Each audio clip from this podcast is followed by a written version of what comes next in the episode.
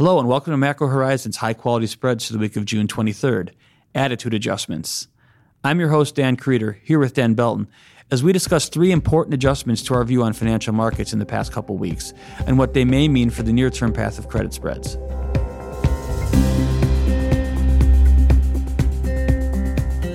Each week, we offer our view on credit spreads, ranging from the highest quality sectors such as agencies and SSAs to investment grade corporates. We also focus on US dollar swap spreads and all the factors that entails, including funding markets, cross currency markets, and the transition from LIBOR to SOFR. The topics that come up most frequently in conversations with clients and listeners form the basis for each episode, so please don't hesitate to reach out to us with questions or topics you would like to hear discussed. We can be found on Bloomberg or emailed directly at dan.krieter, K R I E T E R, at bmo.com. We value and greatly appreciate your input. The views expressed here are those of the participants and not those of BMO Capital Markets, its affiliates, or subsidiaries.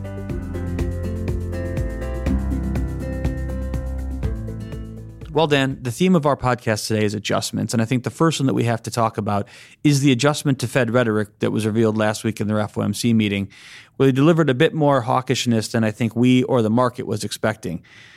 Get us caught up on how financial markets have responded in the week since the FOMC meeting. Yeah, so the primary reaction was a significant volatility in the Treasury market. We saw a flattening of the 5s, 30s Treasury curve last week by more than it had flattened in any week in about 10 years.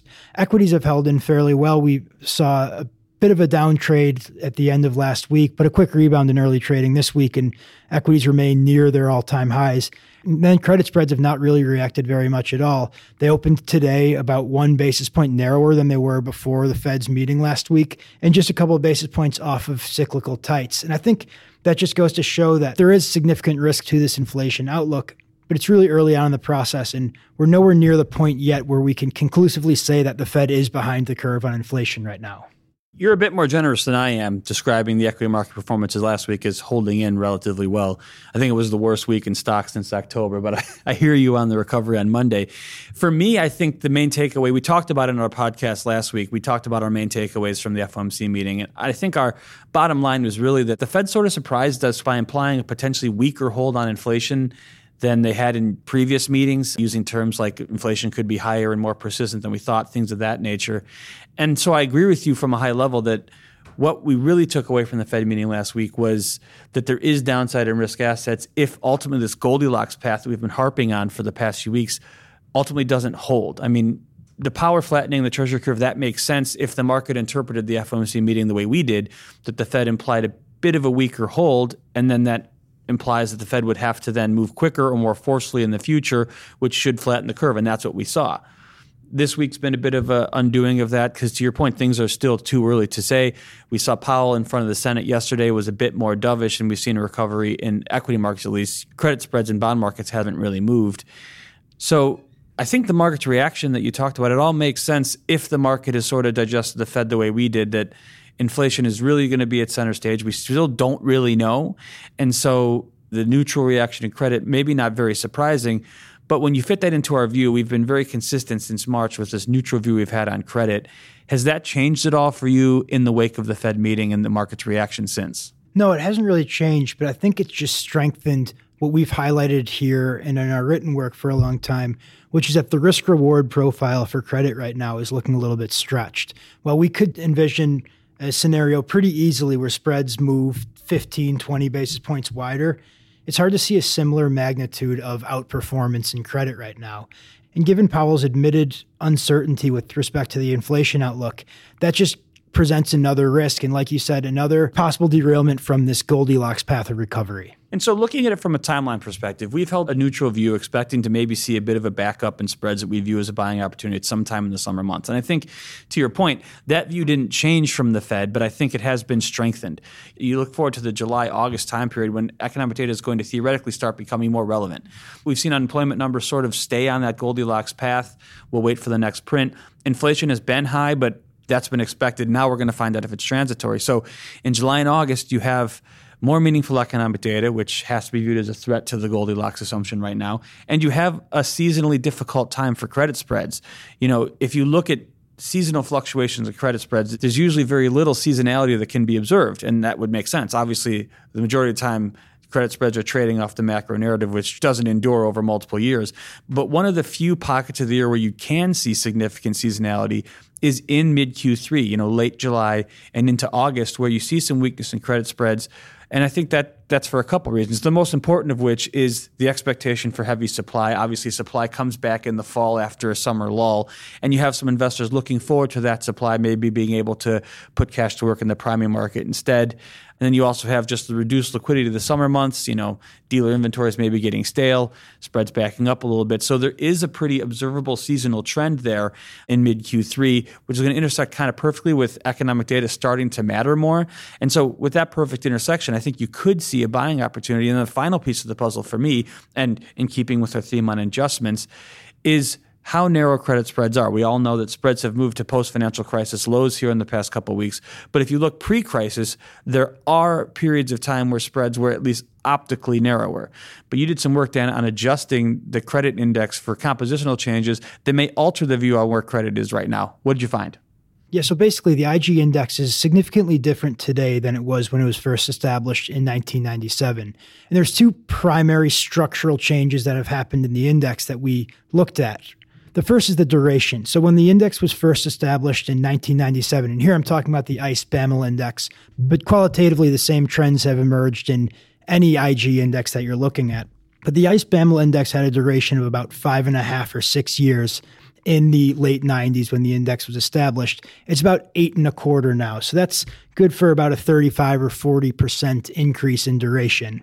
And then the second has been a very often talked about topic, and that's the deterioration in credit quality. And specifically, we're talking about the so called triple B problem. So back in 1997, the index was about 27% triple Bs. It's 52% triple Bs now. It was 5% triple A's in 1997. That's down to 1% now. And then double A's made up 18% of the index in 97. That's down to 8% today. So we've seen a massive deterioration in the credit quality of the index, and we've also seen an extension of the duration. Now, both of those factors are not explicitly controlled for by the index, but they should both lead to wider spreads, all else equal. And that's because when you think about the duration, Treasury OAS curves are typically upward sloping. So, all else equal, a three year corporate bond will trade at a tighter spread than a 30 year corporate bond. But the index today has more 30 year corporate bonds than it does three year corporate bonds. The same is obviously true for credit quality. A triple B corporate is going to trade generally at a wider spread than a single A corporate, which will trade at a wider spread than a double A. So, in order to sort of normalize for these qualities, we decomposed the index and then reconstructed it using constant characteristics that were applicable in 1997. So we used the credit composition of 1997, the 27% of triple Bs, and we applied those weights to the IG index over time and saw what the resulting spread would be. We did a similar thing for duration. We assumed that the index duration stayed at the five and a half or six years that was applicable in 1997 and extrapolated that going forward to see what spreads would be today if the index composition had been constant over the past 25 or so years. And the bottom line is that we found that if the index had not deteriorated both in a credit and duration sense, that spreads would be about 36 basis points lower today. In other words, this deterioration has been worth 36 basis points, and had it not occurred, we would see spreads more in the realm of about low 50s basis points in the ICE BAML index relative to the 87 basis points they set at today. Okay, so that's obviously a fairly large adjustment. Now I'm curious, in that low 50 basis point on the index, how does that compare today versus other periods in history? Are we now way lower than it has been in the past? Are we at all time lows? How, how does that stack up historically? Yeah, it's a good question, Dan. So the next narrowest we see these adjusted spreads came in early 2018. And that's actually the last time that spreads on a raw basis were trading near current levels. So the adjusted spread index that we've created traded about mid 60s in 2018. And then just before COVID, the adjusted index got pretty close to that too, touching just under 70 basis points. And then before the crisis, we saw the index around mid 70s. So, you know, today's spreads of low 50 basis points, call it 52, 53, that is the lowest that we have on record by a good 13 or so basis points, with 2018 being the next closest to current levels. And I think that's an extremely important takeaway is if you just look at the spread compensation investors are willing to accept for credit at this point, you can make an argument it's at all-time lows. And so when you look at credit from that perspective and you think about the intersection in the summer months we talked about between deteriorating seasonality and more meaningful economic data, it just seems like at least in the near term, there's not a lot of potential for spreads to keep falling. In fact, you said it earlier, Dan, I think there's a much higher chance to see spreads 15 wider than 15 narrower in the next three months. But I also want to highlight another important takeaway from that analysis you did. You know, you talk about spreads being at all time lows, but you could also make an argument that that makes sense given the central bank actions in the past 20 years to put a stronger and stronger backstop behind credit, ultimately culminating in the 2020 cycle with the Fed explicitly purchasing corporate securities for the first time. And we've discussed this notion in previous episodes, just that credit spreads should be fundamentally narrower given this Fed backstop. But when you adjust the index for its compositional changes, you really see that start to play out a lot more dramatically. You know, if you just look at absolute spreads on a chart going back 20 years, it looks like spreads sort of hit the same local lows around current levels. You know, low 80s, at times reaching into the high 70s going back pre crisis, but they've sort of bottomed out in that 75 to 80 basis point range a number of times. But when you make those adjustments, that floor that's on credit spreads actually starts to tilt, and you can see a pretty clearly observable downward trend in credit really since the beginning of the century. And for that reason, I think that that trend will continue as the backstop has strengthened, particularly during the pandemic. We should get used to seeing spreads at historically low levels. And for that reason, actually, I think there's considerable downward pressure, even at all time lows, from current spread levels. I just don't think the environment is there to support it yet.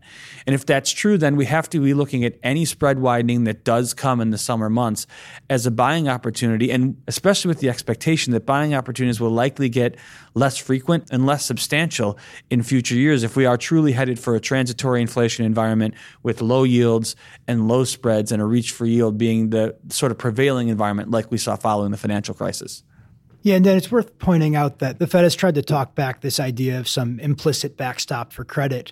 And that's probably one of the reasons that they've decided to sell their corporate bond portfolio. But we've talked about this in recent podcasts that we don't think that if a similar situation were to arise again in the future, that the Fed would hesitate to install a similar program to the corporate credit facilities. Yeah, I agree with that wholeheartedly.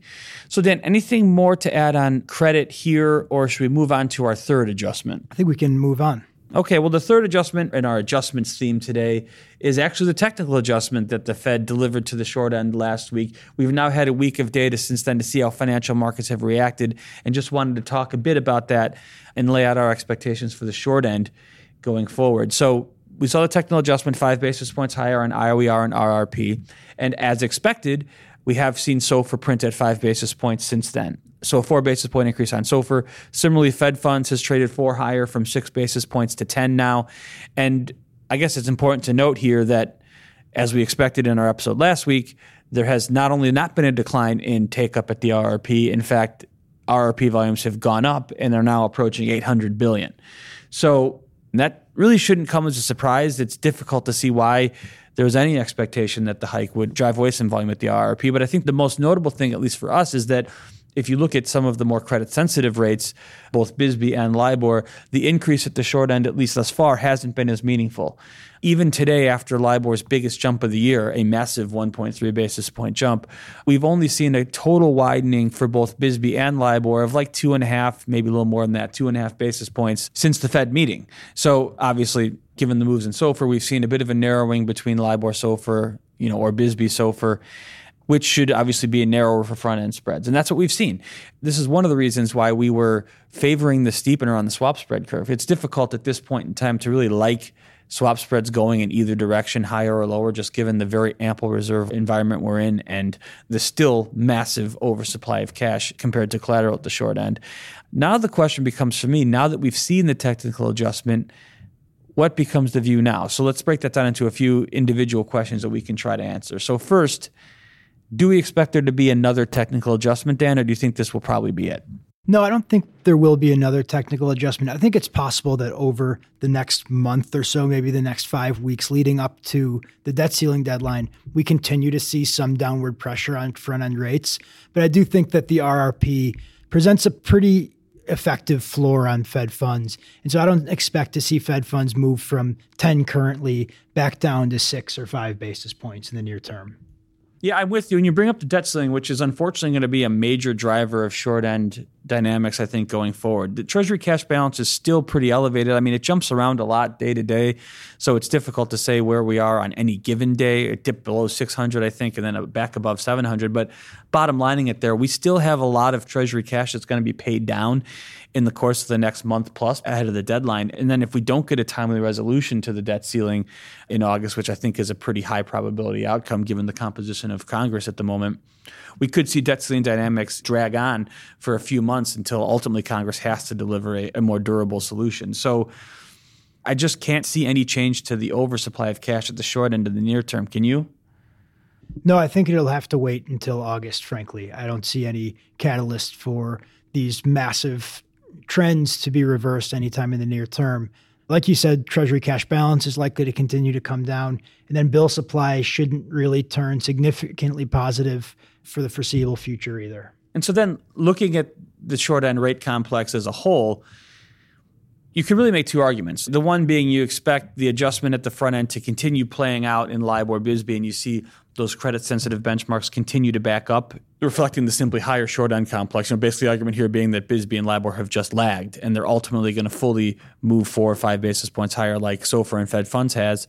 Or you could make the argument that those will stay narrow and that the technical adjustment just sort of mechanically forced that narrowing to happen more quickly, but the oversupply of cash at the short end is going to continue to result in downward pressure on LIBOR and BSBY, and then ultimately potentially further downward pressure on at least short end swap spreads. So for me, and I hate to bring it back up again, but the driving factor is going to be the SLR. Like we're going to get an SLR ruling at some point in the near future. I'm a little surprised it's taken this long, but it's going to come. And once you get that SLR certainty, it's going to impact the short rate complex in a few important ways. The most straightforward, and the one we've talked about most, is that it should just give a green light to banks holding treasuries in the belly of the curve where their holdings are most natural. And so you could see some widening of belly spreads there. But I want to talk about another factor that is potentially not as often discussed, and that's the impact of SLR on LIBOR. Because as we've seen in the past few months, commercial paper outstanding has reached post crisis highs, and that's been driven almost entirely by financials. I think non financial commercial paper is flat or maybe even lower. It's been a massive increase in financial commercial paper. And when you think about it from an SLR standpoint, that makes sense. Yeah, with banks sort of waiting out this uncertainty on SLR, the way to fund yourself in the short term that makes most sense is to do it in the CP market because, as you mentioned, those rates are very low. You look at LIBOR, look at BSBY, and also that paper matures within several months. So there's not necessarily going to be a refinancing needed to be done once this SLR certainty pops up. Yeah, what you're saying is commercial paper gives you more flexibility when you don't know exactly what's going to happen from an SLR standpoint. And I agree with that completely. And so if you think about once we get the SLR rule from the Fed, commercial paper outstanding would then most likely fall and potentially fall precipitously. Well, then if you have a big decline in commercial paper outstanding, all that money that's currently invested there is going to be chasing a lower supply of unsecured funding products. And in that lens, you could see LIBOR and BSBY then continue to narrow and potentially even push spot LIBOR Fed funds to like zero basis points, or it wouldn't even shock me to see negative in the spot market. So when you look at it from that perspective, it's really hard to like wider short end swap spreads at the moment, just given the debt ceiling, our expectation for cash to remain high, and the potential impact that SLR could have on the supply of commercial paper. So even though we've seen the swap spread steepener perform, I think we're five basis points in on the money since we implemented that view. It's still the view that I prefer. I still think that's the place to be on swap spreads, at least until we get a final SLR rule and there's a bit more clarity and we can reassess what's going to happen, potentially ahead of a move wider across the curve later in the year. But I just don't see it for now. Yeah, Dan, I completely agree with that. And before we wrap up, just a quick note given our neutral view on credit, I think technicals are likely to play an outsized role in the market over the next few weeks before we get more uncertainty on the inflation picture later on this year. And so the technical outlook for the second half of the year and specifically the third quarter is something that we're going to be focused on both in our written weekly on Friday and then next week's episode and of the podcast. So please look out for that and we'll be back next week. Thanks for listening.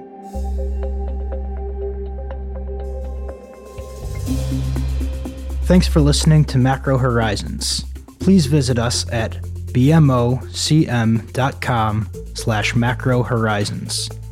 As we aspire to keep our strategy efforts as interactive as possible, we'd love to hear what you thought of today's episode. Please email us at daniel.belton, B-E-L-T-O-N, at bmo.com. You can listen to this show and subscribe on Apple Podcasts or your favorite podcast provider. This show is supported by our team here at BMO, including the FIC Macro Strategy Group and BMO's marketing team. This show has been edited and produced by Puddle Creative. This podcast has been prepared with the assistance of employees of Bank of Montreal, BMO Nesbitt Burns Incorporated, and BMO Capital Markets Corporation. Together, BMO, who are involved in fixed income and foreign exchange sales and marketing efforts. Accordingly, it should be considered to be a product of the fixed income and foreign exchange businesses generally, and not a research report that reflects the views of disinterested research analysts. Notwithstanding the foregoing, this podcast should not be construed as an offer or the solicitation of an offer to sell or to buy or subscribe for any particular product or services, including, without limitation, any commodities, securities, or other financial instruments. We are not soliciting any specific action based on this podcast. It is for the general information of our clients. It does not constitute a recommendation or a suggestion that any investment or strategy referenced herein may be suitable for you. It does not take into account the particular investment objectives, financial conditions, or needs of individual clients. Nothing in this podcast constitutes investment, legal, accounting, or tax advice, or a representation that any investment or strategy is suitable or appropriate to your unique circumstances, or otherwise constitutes an opinion or a recommendation to you. BMO is not providing advice regarding the value or advisability of trading in commodity interests, including futures contracts and commodity options, or any other activity which would cause BMO or any of its affiliates to be considered a commodity trading advisor under the U.S. Commodity Exchange Act. BMO is not undertaking to act as a swap advisor to you or in your best interests in you, to the extent applicable, will rely solely on advice from your qualified independent representative in making hedging or trading decisions. This podcast is not to be relied upon in substitution for the exercise of independent judgment. You should conduct your own independent analysis of the matters referred to herein, together with your qualified independent representative, if applicable. BMO assumes no responsibility for verification of the information in this podcast. No representation or warranty is made as to the accuracy or completeness of such information, and BMO accepts no liability whatsoever for any loss arising from any use of or reliance on this podcast. BMO assumes no obligation to correct or update this podcast. This podcast does not contain all information that may be required to evaluate any transaction or matter, and information may be available to BMO and or its affiliates that is not reflected herein. BMO and its affiliates may have positions, long or short, and affect transactions or make markets in securities mentioned herein, or provide advice or loans to, or participate in the underwriting or restructuring of the obligations of issuers and companies mentioned herein. Moreover, BMO's trading desks may have acted on the basis of the information in this podcast. For further information, please go to bmocm.com slash macro horizons slash legal.